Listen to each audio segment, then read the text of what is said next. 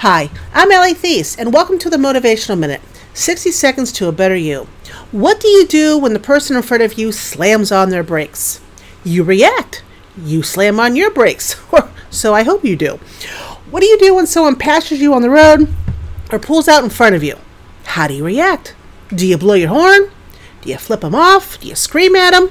Or maybe do you say a few words to yourself, keep your cool, and drive? What do you do if someone doesn't agree with you? How do you react when something bad happens or something good? Do you even know how you react to anything?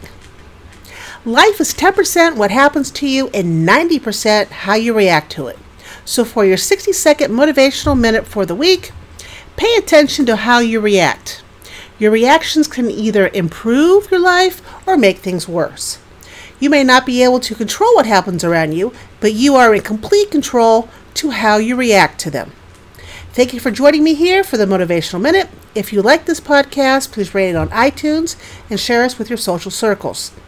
And don't forget to visit elliethies.com for more motivational tips and suggestions.